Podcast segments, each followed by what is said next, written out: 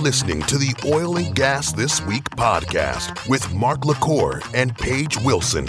This is the show for busy oil pros who quickly want to keep their finger on the pulse of the industry.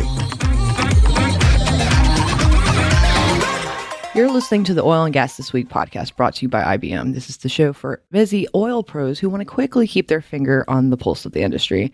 Thanks to everyone for joining us for episode 313 and it's August 1st Friday Q&A. How's it going, Mark? Hey, What? this is pretty close to the first Friday. We don't ever get this close. It's like the first second Friday. week. Yeah. I'm not going to say it's hot because we've said that before because it's just ridiculous. 29 days without rain. Yeah, our water bill is going to be as much as our electricity bill. keep trying to keep the grass alive. Speaking of that, you know, Paige and I have had this thing happen where in the corporate headquarters for OGGN, somebody keeps cutting off the valves for our sprinklers. And I'm starting to suspect that it's kids and they think they're cutting off our natural gas supply. Really? I mean, why else would somebody cut off our sprinkler valves? I don't know. Me either. Anyway, well, it's a mystery. We'll eventually figure it out. We'll probably put cameras up, and try to catch them. What we're not trying to catch is all of the great people that leave us reviews. You want to read it?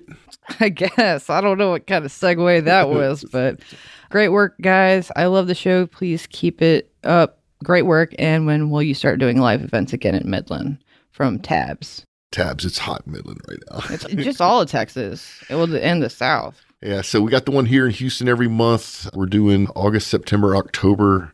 The only month we have left this year is November. So if you want to sponsor that, let me know. It's a great, great thing to do. Get in front of prospects for a little bit of money. Get in front of a lot of oil and gas people. At the end of the day, the money goes to charity fight human sex trafficking. We're also launching one in Lafayette, Louisiana. So stay tuned for news on that.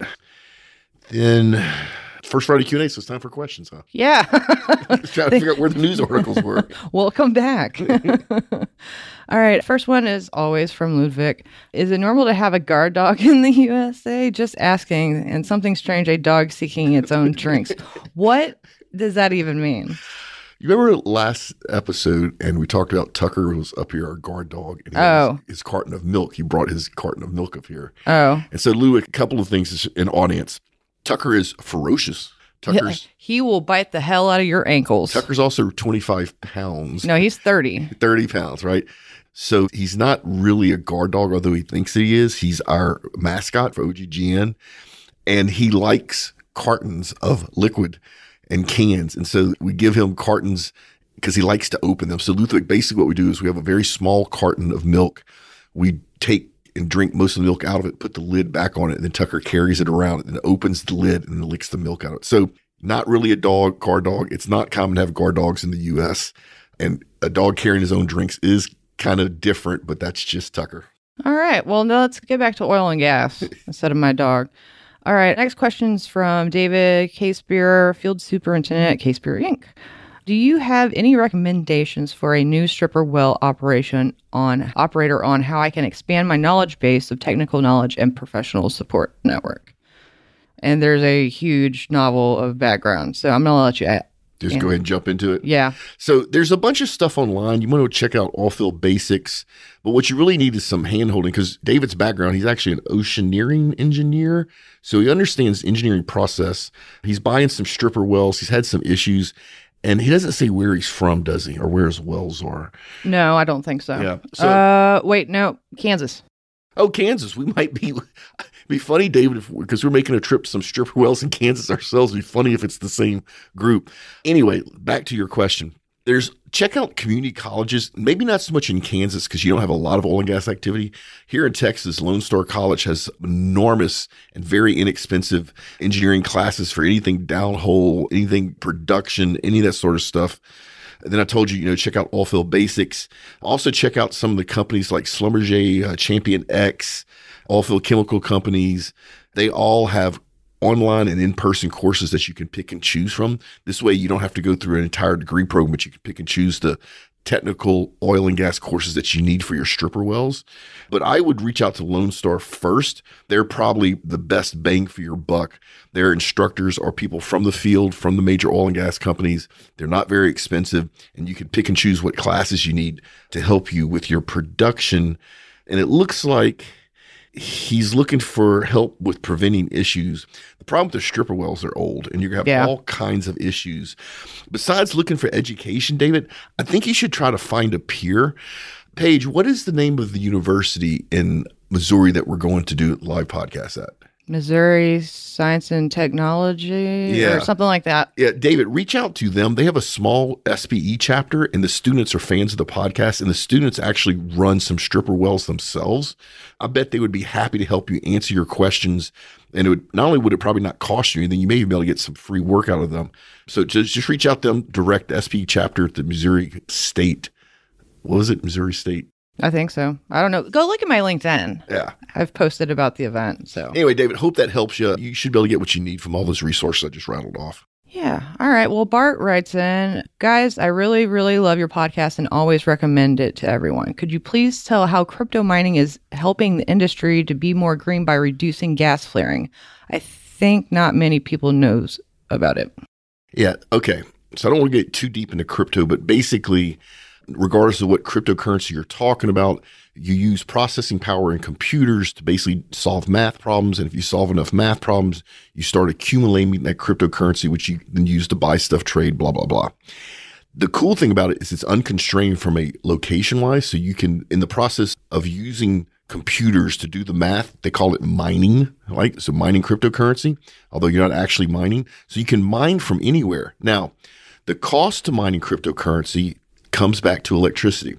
There's a bunch of companies and individuals out there that make the computers basically that does the mining, but your cost is running the electricity. And so really good crypto miners want the cheapest electricity possible. And one of the best ways to get cheap, if not free electricity, is to go to a well site where they're flaring natural gas. And what that means is that when you drill a well, you get all kinds of stuff out of the well. You get crude oil, you get natural gas, you get water, you get sand, all kinds of stuff. And sometimes nobody wants the natural gas either because there's no infrastructure to put it in place or it just doesn't make economic sense. And so they burn it off because it's better for the environment. And we're eventually get away from flaring. But anyway, so instead of flaring it natural gas, you could run generator sets. So the fuel in this scenario would be free for the generator sets. All you'd have to do is buy or rent the gen sets. And now you're getting almost free or free electricity to mine cryptocurrency, which then means that you're mining cryptocurrency is taking this natural gas, which is predominantly methane, and using it to generate electricity instead of being flared or vented to the atmosphere. It's really a wonderful byproduct that just has started becoming popular, say, in the last five years or so. Now, like everything else, it depends on market dynamics. If cryptocurrency is cheap, then it doesn't make as much sense to mine it or to burn flare gas in generators. If cryptocurrency is expensive, it makes more sense. But it is a wonderful way to take what was a waste byproduct and turn it into something really cool, which is cryptocurrency. So, great question, Bart.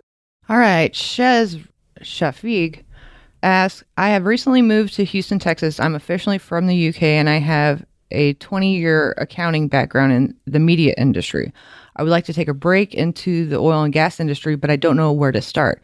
Can you please give me some pointers in terms of how to meet the right people to help me find the right job? You know, Shez, the odds of me being able to answer this question are almost impossible, but I'm going to do it. So, what you may not know is all the super majors have now built internal media teams. So, not corporate communications, which they've had forever. And corporate communications and oil and gas tend to deal with crisis, right? So, the only time you hear from the corporate communication people is when something Yep. bad happens. Chevron specifically has hired several journalists and several media, several editors to produce high quality content because that's what it takes in today's world to get your messaging out there. It's No longer is it the realm of big corporate marketing where you buy a half a page ad in the Wall Street Journal. Now the oil and gas industry needs to create high quality content to educate the public to help fight this negative public Yeah, I my mind went to immediately NOV. Yeah, so National Oil Well Shez actually has a chief storyteller. They have videographers, they have editors, Yeah. sound guys. They write their own music for their content for the movies they make. So I would start there. Pick the major, start with the American super major, so Chevron and Exxon. Go look at their media departments. It's literally listed on their website. Reach out to the people that are in their media departments and tell them exactly what you just told us that you have this background in accounting and media and that you're trying to break into oil and gas industry and see what happens. The same way with National Oil Well Varco. Reach out to them and their competitors, Schlumberger, Baker Hughes, Weatherford, all of them are looking into creating more high quality content to help educate the public. So in some ways, this is like perfect timing for you to try to do this. Good luck to you. Yep, yep. Okay, Clara Lopez writes in Operation Buyer at TC Energy. Mark, did you hear about the TC Energy partners with Global Infrastructure Partners through 5.2 billion sale of 40% equity interest in Columbia Gas and Columbia Gulf? Why would TC Energy sell 40%? We just talked about this in the last episode. Yeah, I know. So, Claro, if you didn't listen to the last episode, go back and listen to it. But I can answer your question. I think TC Energy is making an enormous mistake. They're selling off basically their liquids part of their pipeline business, the stuff that moves crude oil. And I think they're doing it for public perception reasons, thinking that the world is frowning upon anything to do with fossil fuels and hydrocarbons. And the reason I think they're making a big mistake is I think that public perception, that negative public perception, is starting to turn around. And there's just no way we can power the world without crude oil. TC is keeping their natural gas infrastructure. They're actually trying to grow that a little bit, which is good. There's a need for that. But I think they're making an enormous mistake getting rid of their liquids infrastructure parts of their business. Time will tell, but I'm right there with you, Clara. It makes no sense to me why they would do that, but they did it. Yep, they sure did, didn't they? All right. Lucy Michaels, regulatory specialist too at West Texas Gas Company. Paige, what's going on with Oklahoma's legislator wanting to exempt natural gas industry from price gouging law HB 2561? Is that more helpful to the natural gas industry or the consumer? And I love how you so easily hold your own with Mark and are a true expert just like he is. Having two thought leaders plus the chemistry between you both is what makes the show. Nothing else even comes close. Hope to meet you one day. That was nice. Yeah, very nice. Thank you, Lucy. So basically, this is the Emergency Price Stabilization Act in Oklahoma, HB 2561, as I said before. And it was a, actually approved by Governor Kevin Stitt in May, early May. I think it was the second. So basically, what that does is it adds natural gas to a law that already lets petroleum prices be increased by more than like 10%, even during a state of emergency based off the research I did, Representative Mark McBride, who authored the bill, said that Oklahoma natural gas utilities can't control the market and shouldn't have to foot the bill after the emergencies. So basically, it's helping the utility companies. Yeah, I would also think it's also helping the consumer because if the natural gas industry has to f- respond quickly to a big increase in pricing, like we had the freeze, Yeah. the well, and way- that's what that's how this all stemmed. Yeah, the only way you would mitigate that as a company is you'd have to charge more on those years where you don't have those price swings so that when it does happen, you would be okay, which means the consumers also benefit from this because if they didn't do that, the consumer would pay more for natural gas Yeah. for, for all the time. Yeah. So good question. Lisa. Yeah, very good question. Okay, so next one, John Gates, VP of Marketing at Food Grow. First things, guys, congratulations on a, an amazing podcast. Nobody, and I mean nobody, comes close to delivering so much value in such an easy to listen to package. I think half of our company here and in Holland must listen to your podcast. Okay, so he has two questions. The first is What mistakes do you see oil and gas service companies make when trying to market to the operators? Second, you had a listener from Hess, I believe, ask a question about starting a podcast. Great detailed answer, by the way. Along the same lines, what advice would you give for a future service company that wanted to use podcasting to market to the operator? Keep it turning to the right. All right, mistakes. Number one mistake I see the oil and gas industry when it comes to marketing in general, especially service companies to operators, is they still do things the way they did in 1981. Still throwing money at large international conferences, at print, at any type to pay to play. There's a bunch of organizations out there that will write a wonderful editorial on your company and your oilfield service tool if you pay them 15, 20, 25, 30,000 dollars. So doing things the old fashioned way is one of the biggest mistakes. Not defining who your customer is and nothing against marketing people on gas. I love all of y'all. But if I come ask you who's buying your stuff, you could give me most probably a generic answer, unlike your sales team who could tell me exactly who's buying your stuff. The next thing is the oil and gas industry doesn't track results. They just throw money at marketing and hope something happens. And we can't do that anymore. The Yeah. world's quit doing that. Lack of consistency in your marketing. You know, sometimes you're at this trade show, sometimes you're not. Sometimes you're talking about methane mitigation. Sometimes you're talking about your ESG efforts. Sometimes you're talking about your diversity. Which one of those things are important to your buyers?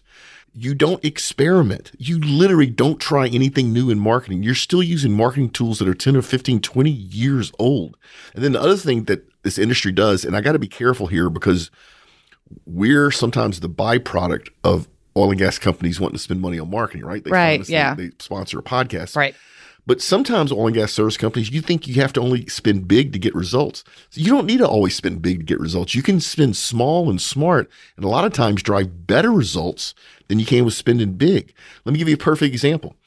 You could spend all the money it takes to go to a major oil and gas conference like OTC, the booth, uh, moving all your equipment to the floor, putting all your people in hotels and everything. You know what? For a tenth, maybe a fiftieth of that, I can geofence OTC using something like Twitter, and I can serve ads to every single person that's going OTC without being there, right? I will get more exposure. And if I understand my messaging right and I get it done properly, I will drive more sales results by me geofencing OTC than you will by exhibiting. And I'm spending a 50th of, of what you're spending. So you don't always need to spend big to get results. What was his other question? It was along the same lines. What advice would you give me for a service company that wanted to use podcasting to market to the operators? Oh, that's an easy one. So if you start a podcast, that podcast cannot be you trying to sell your stuff. Yep. Throw it out the window. However, imagine if you brought your customers, which are the operators, on your podcast and talked about problems that you help them solve. Guess what? Other operators would listen to that. And if they have the same problem, they're going to reach out to you. The other thing, John, is, and I know this sounds like I'm trying to sell you something, I'm not, is you can't do the podcast yourself. If uh, your company does the podcast, It comes off as bias. yeah, people are going to think it's your marketing efforts and they're going to ignore it. You need an independent third party like OGGN. Okay, maybe I'm trying to sell you something, John, but you need an independent third party to do your podcast so that you people don't think it's a marketing effort by your company. So, two bits of advice: don't do it yourself, and make sure that your podcast is about the problems that your operator buyers are having, not about you and your products. All right. Sean Mastria, Director of Controls at FlowServe. Been a fan for years, and I really appreciate the work you put into this podcast. What do you think about the move to electrify everything in the field and also electrifying everything at home? Is this a trend being pushed by the green extremists, or is there really something important here? That's a darn good question, Sean. It really is. it's a little bit of all of that. A lot of the stuff like the electric frac fleets you're seeing out there, electric wireline, there's a lot of benefits to it. Less noise, especially if you're operating like close to a neighborhood, less vibration so your equipment lasts longer. The problem is getting utility power. As you Yeah. know, we tend to operate in the middle of nowhere. Yeah. In the middle of nowhere, there's not usually power lines. And so in those situations, if you had an electric fleet, you'd have to generate your own power, which would be with a genset. And then you're right back to the same, if not more, impact to the environment because you're hauling diesel, you're running a genset as opposed to just having a diesel motor running your equipment. But in the places where there is utility power, it's cheaper and better for the environment and better for your employees and better for the local community that you operate in to electrify stuff. And we're moving that way. It just makes more sense. The audience may not know this. When you see big, heavy earth moving equipment like bulldozers and stuff, or even locomotives that are pulling trains, those are all diesel electric. So that bulldozer and that locomotive for that train, what's driving the wheels is an electric motor. The diesel that's the engine that's in there is driving a generator to power that electric motor. And the reason they do that is electric motors have 100% torque at 1 RPM, so you don't need transmissions, which means you're more efficient. So this move to electrify stuff's been going on for a very long time. At home, boy, there's a risk there. So I'm old enough to remember the Arab oil embargo, and a lot of the U.S. was very worried that there would not be enough natural gas. Mm. And so contractors and developers and individuals wanted all electric homes because they thought that natural gas would be so expensive you couldn't afford it. And they were wrong, which means a lot of people bought and built houses, sometimes entire subdivisions that were all electric, which then puts you at the mercy of electrical power prices because you don't have competition from the natural gas. So moving everything to all electric at home, that's kind of up to you. I would never voluntarily do that. I would always have a mix of electricity and natural gas. yeah, home. especially after the freeze. Yeah. After that freeze, that's, Um, you know, Yeah. So the trend is being pushed in the homes. You're seeing this, it's getting ridiculous. So not only are municipalities, I'm laughing because it's so sad. Not only are municipalities in different parts of the US banning new natural gas hookups. Now they're talking about making it illegal to actually have natural gas existing infrastructure. And that's going to ruin a lot of restaurants who need cheap natural gas to fire up their ability to cook.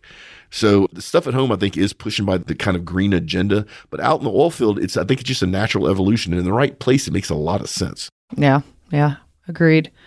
All right, Bridget Hayden, project controller for Weir, has a question. I heard the episode where you were recorded live from Calgary, Canada. What would it take to have you do something similar in Aberdeen? And Paige, I am also an Irish Scottish ginger and love the podcast and your industry leaders show. So you already have a girlfriend in Scotland to go drinking with. Oh, Woo!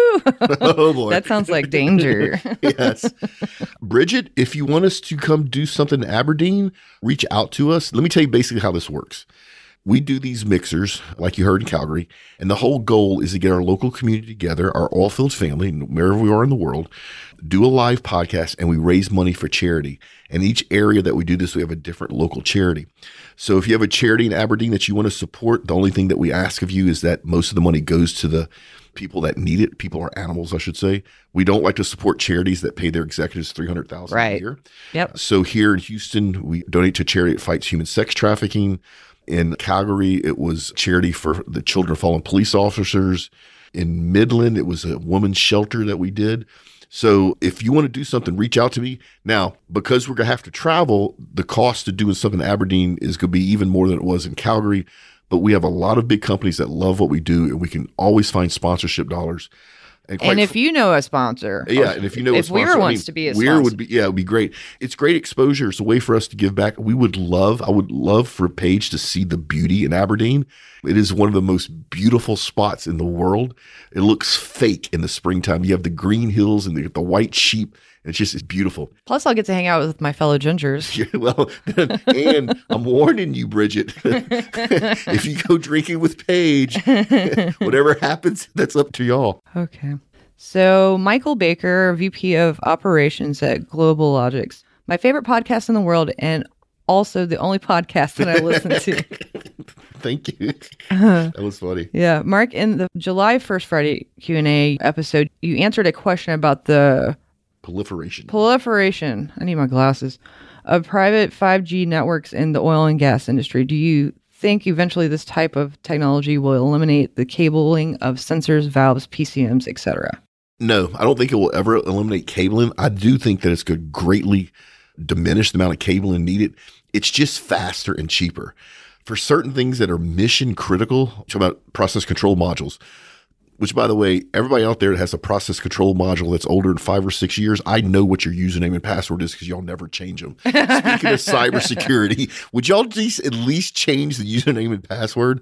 But things that are mission critical need to have dual connectivity, and what you'll see is both cabling and some type of wireless like 5G. So I don't think it'll ever eliminate all the cablings needed. It will greatly diminish it because it's just a better solution. You know, if you look at our studio in my home, you know, it's wired with Cat 6 everywhere. Well, 10 years ago, that was a great technology leap to have, you know, Ethernet all over your house. We don't use it. Wireless is so much better and easier that we don't need to use Cat 6. So something that was high tech just a few years ago from a cabling is now basically worthless. So yeah, it won't eliminate it completely, but it will greatly diminish it.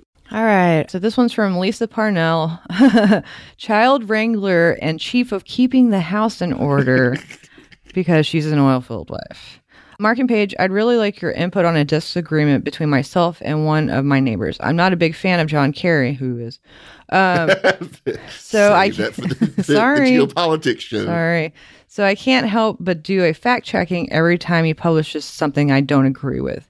It seems like he's been wrong about every doom and gloom climate prediction for the last 50 years. Do you think he really believes what he says and just keeps getting things wrong? Or is there a reason he continually spouts apocalyptic climate untruths? Are there other people doing the same? If so, why? And I absolutely love your podcast, although I don't particularly like when Mark gives the Biden administration thumbs up. Well, Lisa, this was a gray area. I almost didn't include your question. Great question, and you're 100% entitled to your opinion. The reason I almost didn't include it is we're getting kind of deep in individual politicians, and I just don't want to go there in this show. I don't mind talking about parties and you know the organization as a whole, but at the same time, you ask some questions that need to be answered. So I'm going to go ahead and answer. So, number one, when the Biden administration does something that I think is good, I'm going to give them thumbs up. I have to. It's the right thing to do. And if you- Especially when it helps the industry. yeah, and if you pay attention, for every one time I give them thumbs up, there's probably 50 times I give them Yeah. thumbs down. But when they do something right, I'm going to give them credit for it. I know you don't like it, but I'm sorry. It's just how I am. I did pull a quote off Twitter, speaking of John Kerry, and, and this quote is what made me keep this question in here. Here's a direct quote 10 million people are dying every year around the world because of extreme heat. It's getting hotter. There are going to be more intensive weather events. So, as this happens, as people see their farms, you know, the crops ripped away or their homes destroyed, you watch the pressure grow. Number one, John Kerry, climate related deaths has declined 99% in the last How 100 old is this quote? Just a few days ago. Oh, Or- really? well, no. Well, so it's been a while since we recorded. It was a few days so when I put the question here. So it's probably A two like a weeks- week? Two weeks old at the most. Okay. Yeah. So number one, that's wrong.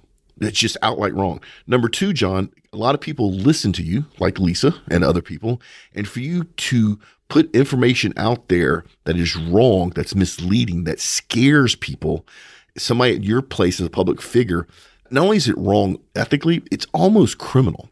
It would be like me spouting stuff to get people scared about stuff, right? It's just we have an audience and I have an obligation to the audience to not do that. I'm not going to be the guy that's going to scream fire in the auditorium, and this is what you're doing. And it's absolutely, it's not true. We're going through a heat wave, right?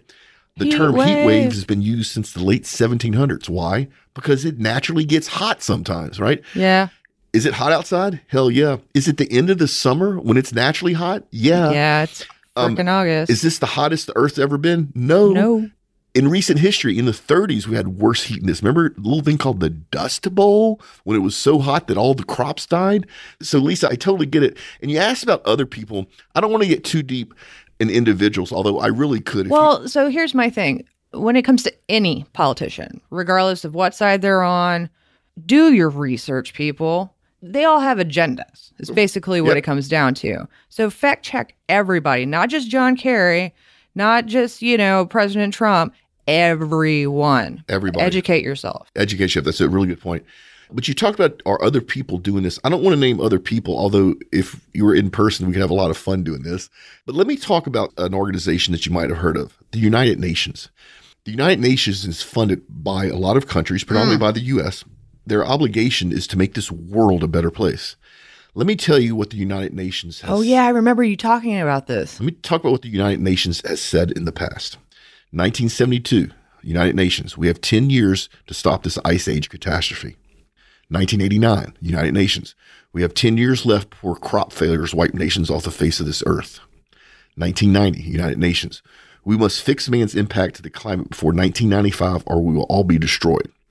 2010, United Nations, only 11 years left to prevent irreversible damage from global warming.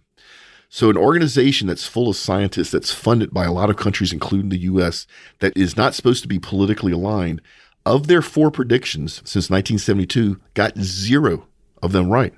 Why do they do that? Because they have their own agenda. I am not a conspiracy theorist. They're not trying to take over the world.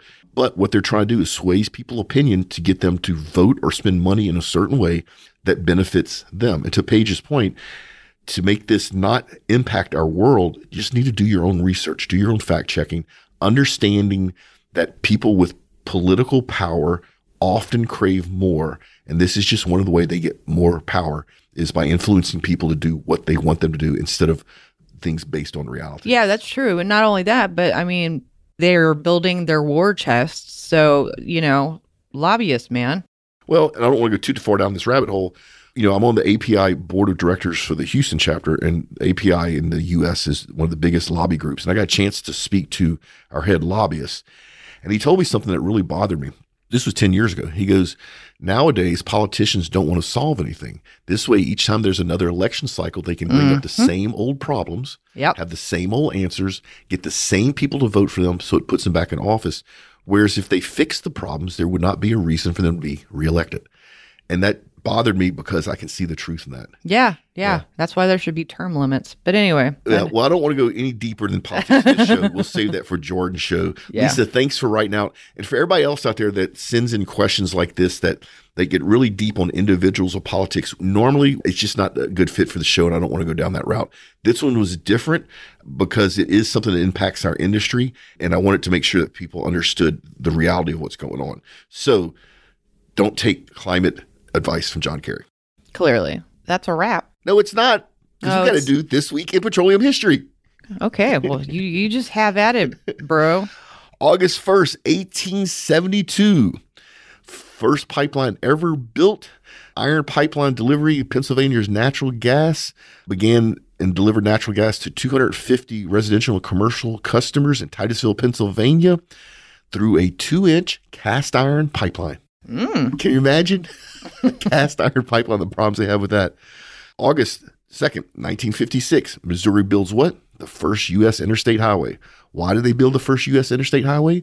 Because they had gas stations automobiles and they wanted people to be able to drive around and see the rest of the country. Yay! August 3rd, 1769, La Brea tar pits discovered. You know, that's where all they find all the dinosaur bones, where all the woolly mammoths and saber-toothed tigers got stuck. Oh yeah. Yeah. Now, the one thing I've always wondered is I know from an organic chemistry point of view that it's not tar, it's actually asphalt.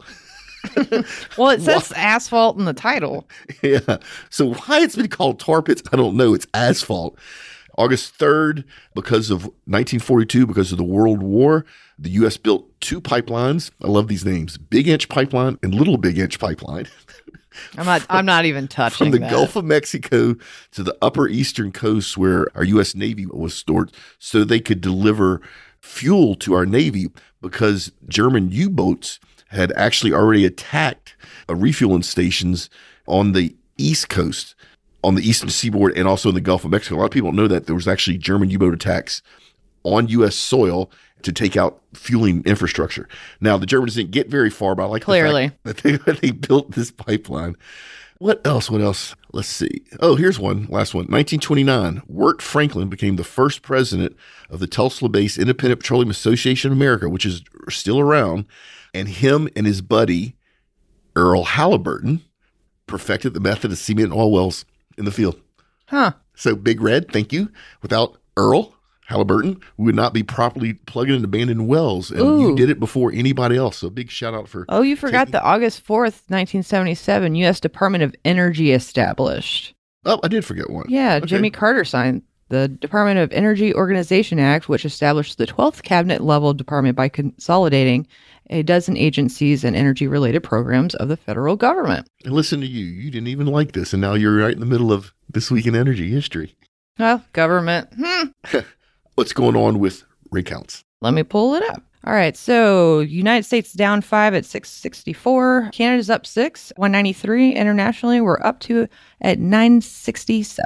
Yeah, you know, I would think internationally that should start to fall pretty soon. We'll see. Yeah, it's Um, only a may- couple. well, they may be seeing the same thing I'm seeing in that I think at the very end of this year, we're going to see a big price and a big spike in oil. And if so, you'd want to get production ready for that big spike. So we'll, Makes we'll sense. on top of that. LinkedIn page, you know what to do. Just go click follow. All the cool stuff that we're doing now in the future, you'll be notified of it first.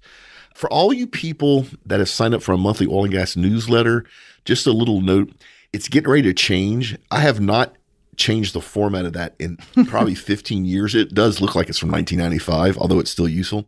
So we're going to revamp it. Still the same useful information, all the oil and gas events that are going on, plus insider events, coupons, passes. And we're also going to have another newsletter with a lot of stuff that's going on at OGGN. It's going to come from OGGN instead of Modal Point. So just be aware that if you're getting the Modal Point Oil and Gas Events newsletter, it will change. You don't need to do anything, but we're just going to modernize it, make it easier to read, make it prettier, basically. Oh, good. And if you want to ask a question like everybody did today, easiest thing to do is go to oilandgasthisweek.com or oggn.com. Both have a place for you to ask a question. If we use your question on the air, you'll get a big shout out. And if we don't use your question on the air, we got it. We just decided not to use it for some reason or another. If you'd like myself or you're our experts to come speak at your event, just reach out to us. We do a lot of really cool stuff. Love to bring live podcasts anywhere in the world, like Aberdeen, Calgary. So just reach out. Happy to share those details. Ready to get out of here? Yep. Remember, folks, do great work, pay it forward, and we will see you next time. Tune in next week for another informative and entertaining episode of Oil and Gas This Week podcast, a production of the Oil and Gas Global Network. Learn more at oggn.com.